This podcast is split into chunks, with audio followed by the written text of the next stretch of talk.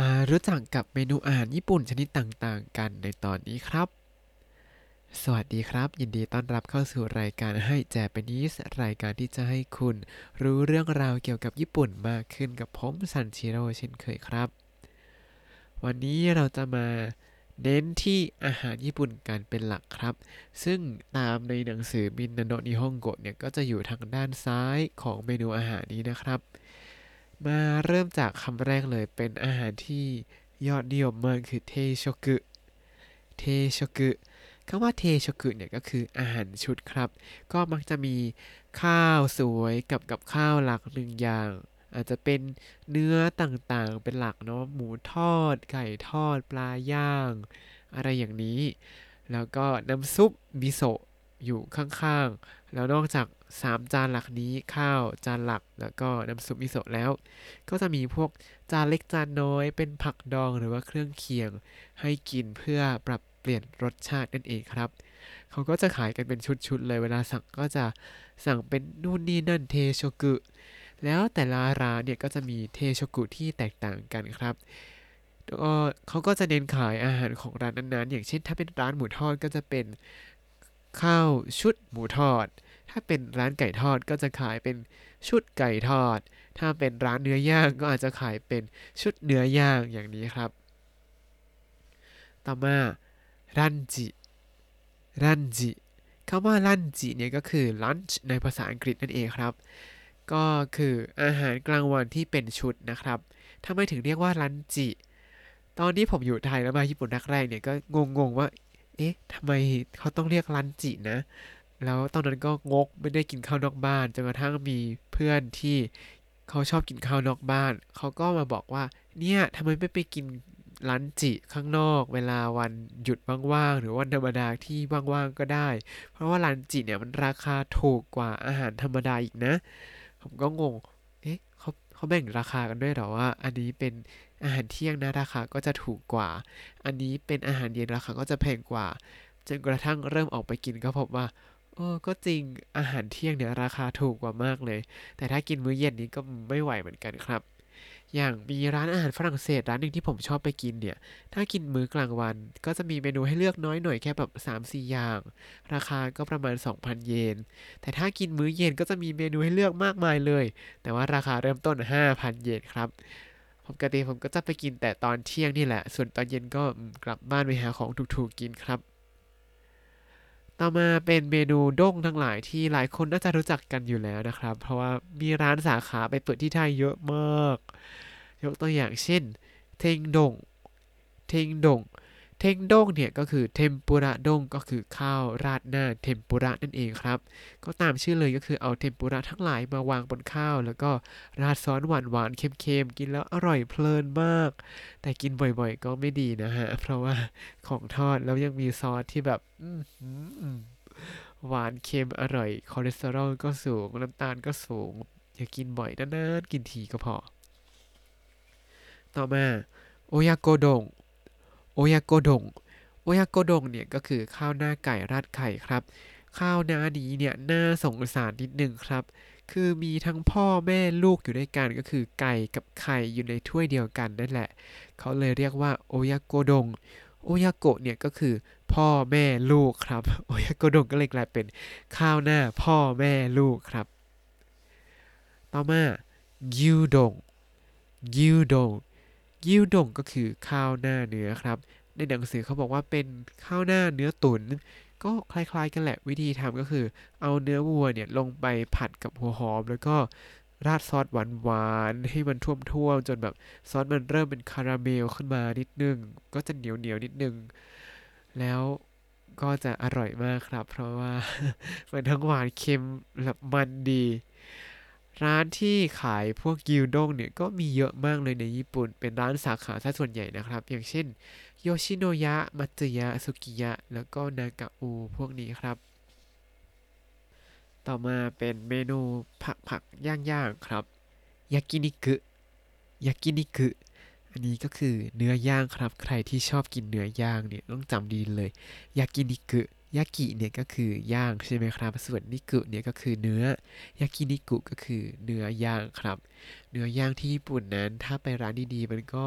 อร่อยมาก แต่ก็แพงนิดนึงอะไรอย่างนี้ ที่ที่แพงที่สุดที่เคยกินในชีวิตตอนนี้นะ คือไปกินเนื้อโกเบแบบแพงแพงแพงแพงแพงแพงเลยจำได้ว่ามือนั้นเนี่ย กินกับที่บ้านไปราคาหก หลักครับ กินแล้วก็โอ้ช็อกไปเลยจ้า ต่อมายาไซอิตาเมะยาไซอิตาเมะแปลว่าผัดผักครับ อันนี้ที่ญี่ปุ่นเขา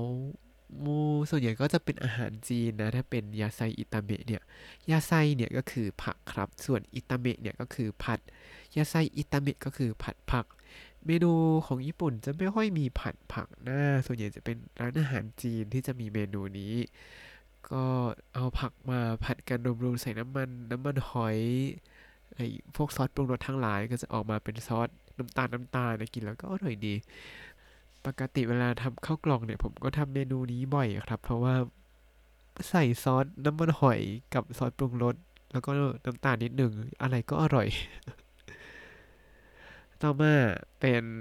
พวกเครื่องเคียงต่างๆ แล้วก็ข้าวครับสเกโมโนสเกโมโนก็คือผักดองครับ ส่วนใหญ่ก็จะเป็นแตงกวาหัวไชเท้า อะไรอีกนะแครอทก็มี หรือว่าอาจจะเป็นพวกหน่อไม้อะไรพวกนี้ครับ ก็จะมีสีสันหลากหลาย อย่างเช่น สีเขียว สีชมพู สีเหลือง สี ชมพูเอ้ยผมพูพูดไปแล้วสีแดงอะไรอย่างนี้ ก็เป็นขิงอ่าก็แล้วแต่เลยว่าใครชอบกินอะไรครับ ก็คนญี่ปุ่นเขาก็ชอบกินของพวกนี้ เพราะว่ามันช่วยให้แบบเจริญอาหารมากขึ้น แล้วก็ช่วยปรับเปลี่ยนรสชาติเผื่อแบบกินกินจนเริ่มแบบเริ่มเอียนนิดๆก็อ่ากินสเกโมโนะผักดองทั้งหลายเพื่อแก้เลี่ยนครับ ต่อมามิโซชิรุมิโซชิรุ ซุปเต้าเจี้ยวญี่ปุ่น หรือว่าซุปมิโซะนั่นเองครับ ซุปมิโซะนี้ก็แล้วแต่เลยว่าใครชอบแบบไหนสำหรับผมผมจะชอบแบบที่ใส่เนื้อหมูใส่เครื่องเยอะๆเขาก็จะเรียกว่าทงจิรุทงจิรุเป็นซุปแบบใส่เนื้อใส่ผักอะไรเข้าไปด้วยครับ อร่อยอร่อย ต่อมาโอนิกิริโอนิกิริก็คือข้าวปั้นนะครับ โอนิกิริเนี่ย ถ้าจะทำข้าวปั้นนะรู้วิธีทำหรือเปล่าก็คือ ใส่น้ำตาลที่เคี่ยวกับน้ำส้มสายชู แล้วก็เกลือนิดนึง ลงไปในข้าวแล้วก็คลุกคลุกคลุกคลุกคลุกแล้วข้าวก็จะเหนียวขึ้นครับแล้วก็จะเอามาปั้นได้ แล้วที่ญี่ปุ่นเนี่ยก็จะมีผงทำโอนิกิริด้วยนะ เอาไว้ทำซูชิก็ได้ เออ ก็เวลาหุงข้าวเสร็จปุ๊บก็ใส่ผงนี้เข้าไปแล้วคลุกคลุกคลุกคลุกคลุกแล้วก็ปล่อยให้ อาระเหยไอออกไปแล้วข้าวก็จะเหนียวขึ้น แล้วก็จะเอามาปั้นได้ง่ายมากเลยครับ ต่อมาเทมปุระเทมปุระอันนี้ก็คือเทมปุระนั่นแหละ ก็คือของทอดนั่นเอง แต่ว่าทอดแบบใช้แป้งผสมนู่นนี่นั่น แล้วก็แป้งที่ทอดออกมาได้ก็จะบางแล้วก็กรอบมาก อร่อยอร่อยอีกแล้ว อยากกินจังเลยไม่ได้กินมานานแล้ว ต่อมาซูชิ ซูชิก็คือซูชิครับหรือว่าข้าวปั้นหน้าปลาดิบ หลายๆ คนอาจจะรู้สึกว่าแย่ปลาดิบ ผมจะบอกว่าซูชิเนี่ยอย่าไปกินร้านถูกๆ ไปกินร้านที่แพงนิดนึงเขาจะได้ของที่คัดมาดีแล้วก็สดแล้วก็อร่อยครับ คือถ้าเป็นของถูกมันก็จะเป็นข้าวอะยิ่งผมเนี่ยจะไม่ชอบกลิ่นคาวปลามากๆเลย คือถ้าให้เลือกว่ากินซูชิกับกินสเต็กนะเลือกสเต็กแน่นอน เว้นแต่ว่าเออเดี๋ยวเลี้ยงไปกินซูชิกันไปซูชิไป แล้วก็เคยกินหอยเม่นกันไหมครับ หอยเม่นก็คืออุนิก็ตัวหอยเม่นเนี่ย จริงๆถ้าเคยกินครั้งแรกที่ไทยรู้สึกแพงมากเลยอะ่ะ คือสองชิ้นเจ็ดร้อยบาท พอมากินที่ญี่ปุ่นสองชิ้นสี่ร้อยเยนแบบ โอ้ย ถูกกว่าครึ่งหนึ่ง ไม่ใช่ครึ่งหนึ่งสิหนึ่งส่วนสี่เลยมั้ง เออ ก็เลยแบบซูชิซูเชออะไรไม่กินที่ไทยแล้ว กินที่ญี่ปุ่นดีกว่าถูกกว่า ตอนนี้อยู่ญี่ปุ่นก็ต้องเก็บเกี่ยวแหละเนาะต่อมาพวกเส้นเส้นทั้งหลายครับ เริ่มจากอุด้งอุด้งอุด้งนั่นเองครับ อุด้งเนี่ยก็อย่างที่บอกก็คือจะเป็นเส้นหนาๆนิดนึงไม่หนาเท่ากับอะไรนะหนากว่าเกี๊ยมอีบ้านเราเนาะเออ แล้วก็เส้นก็จะยาวๆหน่อย ก็ทำมาจากแป้งเขาเรียกว่าจูริกิโกะเนาะ คือแป้งที่มีปริมาณโปรตีนมากกว่าแป้งเค้กแต่ว่าน้อยกว่าแป้งขนมปังนิดนึง เออทำแล้วก็จะได้เส้นที่เหนียวนุ่มกำลังดีครับ ไม่แบบนิ่มไปหรือว่าไม่แข็งเกินไปเหมือนขนมปัง ผมก็เคยไปกินที่อร่อยที่สุดที่จำได้เลยที่จังหวัดคางาวะครับ เป็นจังหวัดที่ขึ้นชื่อเรื่องอุด้งมากๆ แล้วเส้นของเขาก็จะมีความเหนียวนุ่มแบบ เอ้ย มันไม่เหมือนกับที่อื่นจริง ๆ อร่อยมากๆ ต่อมาอันนี้ตรงข้ามกับอุด้งแต่ก็ใกล้ๆเคียงกัน เออ ก็คือโซบะ โซบะ ก็คือเส้นโซบะครับ โซบะเนี่ยก็จะมีความพิเศษคือจะใช้เมล็ดโซบะมาทำด้วย แล้วก็จะเป็นเส้นที่ค่อนข้าง healthy เพราะว่ามีปริมาณแป้งน้อยกว่า แล้วก็มีกากอาหารเยอะกว่า เพราะว่าใช้เมล็ดโซบะมาทำนี่แหละครับ แล้วเส้นโซบะเนี่ย ถ้าไปร้านโซบะ ก็จะได้กินโซบะที่อร่อยอร่อยแบบ ไม่เหมือนกับโซบะที่ลวกกินเองที่บ้านอะ่ะ คือโซบะที่ลวกกินเองที่บ้านเนี่ย กินยังไงก็แบบเฉยๆอะสำหรับผมนะ แต่ถ้ากินที่ร้านเนี่ยก็จะเป็นโซบะเส้นสดทำมืออะไรอย่างนี้ ก็จะอร่อยมาก มีความเหนียว มีความนุ่มอยู่อยู่ทั้งสองอย่างด้วยกัน แต่ข้อเสียคือแพงๆ กินแล้วก็แบบแปดร้อยเยนนี่แค่นี้แล้วก็ยังไม่อิ่มเลย เพิ่มเส้นกันแล้วก็ยังไม่อิ่มแบบ โอ้ยทำไมมันน้อยจังเลย ต่อมาราเมงราเมงก็คือบะหมี่น้ำถ้าภาษาไทยคือบะหมี่น้ำแต่อยากให้เรียกว่าราเมงมากกว่า เพราะว่าราเมงเนี่ยน้ำซุปเขาจะไม่เหมือนกับบะหมี่น้ำบ้านเราที่จะซุปค่อนข้างใสแล้วก็รสชาติไม่ค่อยเค็มเท่าใช่ไหมแต่ว่าราเมงเนี่ยรสชาติจะเค็มเค็ม แล้วราเมง ของญี่ปุ่นหลายๆ คนก็อาจจะเคยกินแล้วก็คือ หน้าเนี่ยจะมีท็อปปิ้งน้อยครับ คือหมูมาแบบสองสามชิ้น แล้วก็มีอาจจะมีผักโปะมานิดนึงหน่อไม้นิดหน่อย แล้วก็แปะอะไรอะไรนะสมมติไปกินฮาจิบังราเมงก็จะมีแบบลูกเต้าหู้ปลาใช่ไหมแปะอยู่ข้างบนนิดนึงแล้วก็น้ำซุปกับเส้นเยอะๆหมดแหละแล้วที่แปลกคือคนญี่ปุ่นก็จะกินกับข้าวด้วยครับ บางที แล้วแบบเราก็งงๆว่าแบบทำไมกินคาร์โบไฮเดรตกับคาร์โบไฮเดรตล่ะ มันควรจะเพิ่มโปรตีนป้าวะอ่าแล้วก็ราเมงที่ญี่ปุ่นเนี่ยก็ร้านแต่ละร้านก็มีความแตกต่างกันไป น้ำซุปก็ส่วนใหญ่ก็จะมีให้เลือกเป็นน้ำซุปมิโซะน้ำซุปโชยุน้ำซุปเกลือประมาณนี้ครับ แล้วที่ร้านรามเมงหลาย ๆ ร้านเนี่ยก็อาจจะมีเมนูที่แตกต่างออกไป แล้วก็จะมีเมนูนี้ด้วยก็คือ สเกเมงสเกเมงสเกเมงเนี่ยจะเป็นบะหมี่เอาไปจิ้มกับน้ำซุป แล้วน้ำซุปนั้นก็จะเค็มเค็มคือเค็มยิ่งกว่ารามยิ่งกว่าน้ำซุปของราเมงอีกอะแล้วพอแต่ว่ากินอร่อยนะ เส้นของเขาเนี่ย เส้นของซึเกเมงเนี่ยก็จะค่อนข้างหนาครับ แต่อาจจะยังไม่หนาเท่ากับตัวอุด้งนะ แต่จะหนากว่าเส้นรามเมงนิดนึง แล้วก็เวลากินก็ เอาเส้นเนี่ยลงไปจิ้มน้ำซุปแล้วก็เข้าไป แบบนี้อร่อยดีเหมือนกันนานๆกินทีเพราะมันเค็มมากครับ กินทีนี่แบบเออจุกไปเลย แล้วก็ที่ร้านราเมงหลายๆร้านเนี่ยส่วนใหญ่จะให้เพิ่มเส้นได้ฟรีด้วยครับ ก็เลือกได้ว่าจะเอาเส้นธรรมดาเส้นเยอะเส้นเยอะพิเศษ ธรรมดาเนี่ยคือประมาณ 200 กรัมใช่ไหมถ้าเยอะเนี่ยก็อาจจะขึ้นเป็น 300 เยอะพิเศษก็อาจจะ 350 หรือว่า 400 อย่างนี้ กินกันแบบจุกตายไปทั้งวันเลยครับ เคยมีช่วงแรก ๆ ที่แบบงกไง อยากกินทีก็เอาให้มันคมใช่ไหมเอาแบบเยอะพิเศษ กินกันโอ้โห จุกแบบทรมานมากครับ หลังจากนั้นก็ค่อนข้างรู้ลิมิตตัวเองแล้ว ก็เลยจะไม่ค่อยสั่งเส้นเยอะนะครับ ต่อมายากิโซบะยากิโซบะ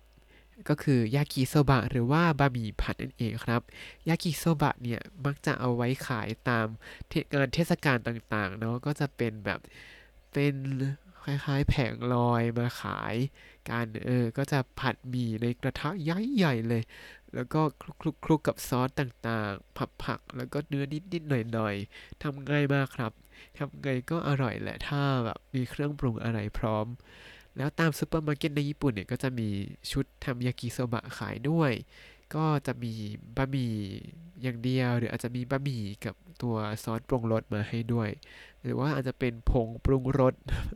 เอาไว้ผัดด้วยกันนะครับแต่ผมก็ไม่ค่อยชอบกินพวกเส้นนะ เพราะว่ารู้สึกมันไม่ค่อยอยู่ท้องอะแบบราเมงที่ว่าเยอะแล้วนะกินไปแบบแป๊บๆก็หิวแล้ว เพราะว่ามันย่อยหมดแล้ว อะต่อมา โอโกโนมิยากิ โอโกโนมิยากิ ก็คือพิซซ่าแบบญี่ปุ่นครับ เป็นเหมือนกับเอาแป้งที่คลุกนู่นคลุกนี่แล้วก็เอาลงไปย่างบนกระทะครับ พิซซ่าญี่ปุ่นก็อร่อยเพราะว่าซอสมันหวานอร่อยดี แล้วก็ราดมายองเนสราดผงอะไรนะผงปลาแห้งใช่ไหมแล้วก็สาหร่ายเข้าไป โอ้ยอร่อยอยากกินเลย แล้วที่ผมชอบอีกที่หนึ่งก็คือโอโคโนมิยากิ แบบของที่จังหวัดฮิโรชิมาครับ คือจังหวัดเนี้ยจะมีวิธีทำโอโคโนมิยากิที่แตกต่างกันก็คือ เขาจะใส่เส้นเข้าไปด้วยครับ เหมือนกับเส้นยากิโซบะนี่แหละ กินเข้าไปแล้วแบบโอ้ยคาร์โบไฮเดรตเยอะก็จริงแต่อร่อยอร่อยมันแบบมันมี texture หลากหลายอยู่ในคำเดียวอะเนาะก็นอกจากมีพวกเครื่องทั้งแบบผักเนื้อแล้ว ก็ยังมีเส้นด้วย แล้วก็มีแป้งนิดหน่อยมีไข่ให้มันจับกันได้ โอ้ยถ้าใครไปฮิโรชิมาก็แนะนำอยากให้ลองโอโคโนมิยากิที่ฮิโรชิมาด้วยครับ และสุดท้ายอันนี้ก็ไม่มีในหนังสือครับ ก็คือมอนจายากิมอนจายากิมอนจายากิเนี่ยเป็นอาหารแถบคันโตที่เอามาเหมือนกับเป็นคู่แข่งของโอโกโนมิยากิที่เป็นขึ้นขึ้นชื่อโด่งดังจากแถบคันไซครับ มอนจายากิเนี่ย มันคือคล้ายๆ เอ่อเอาซอสที่ผสมกันเนี่ยก็ลงไปย่างเหมือนกันนะครับ แล้วเวลากินเนี่ยก็ขูดจากกระทะขึ้นมากินเลย ก็จะเหนียวเหนียวดึบดึบแล้วหากคนที่ไม่เคยกินอาจจะแบบรู้สึกแบบยี้ๆหน่อยแบบ texture มันจะแปลกๆ มันมันไม่เหนียวแบบมันไม่นุ่มแบบโกโนมิยากิ มันจะเป็นความเหนียวดืดๆอะไรเงี้ยแล้วก็แบบแต่เครื่องเครื่องข้างในมันก็คล้ายๆกันนะ ก็ลองชิมดูมอนจายากิครับ ทั้งหมดนี้ก็คือคำศัพท์เกี่ยวกับเมนูอาหารในเครื่องแรกครับ เรามีคำว่าอะไรบ้างในวันนี้มาทวนกันครับเทชกุเทชกุอาหารชุดรันจิรันจิอาหารกลางวันเป็นชุดเทงดงเทงดงข้าวราดหน้าเทมปุระโอยาโกดงโอยาโกดงข้าวราดหน้าไก่และไข่ กิวดง กิวดง ข้าวหน้าเนื้อยากินิกุยากินิกุเนื้อย่างยาไซอิตาเมะยาไซอิตาเมะผัดผักสเกโมโนะสเกโมโนะผักดองมิโซชิรุมิโซชิรุซุปเต้าเจี้ยวญี่ปุ่นโอนิกิริ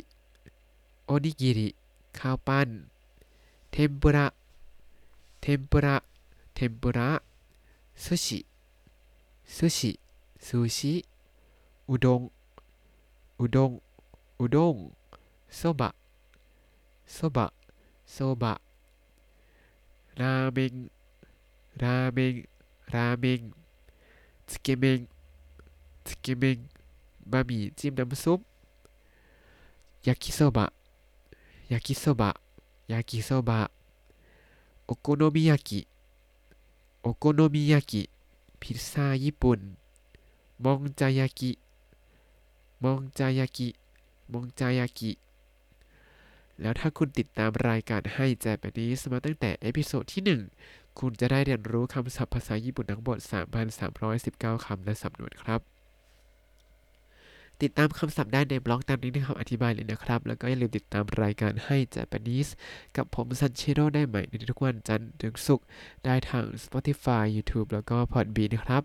ถ้าชื่นชอบรายการให้ Japanese ก็อย่าลืมกดไลค์ Subscribe แล้วก็แชร์ให้ด้วยนะครับ ถ้าอยากพูดคุยก็ส่งข้อความเข้ามาได้ทาง Facebook ให้ Japanese ได้เลยครับ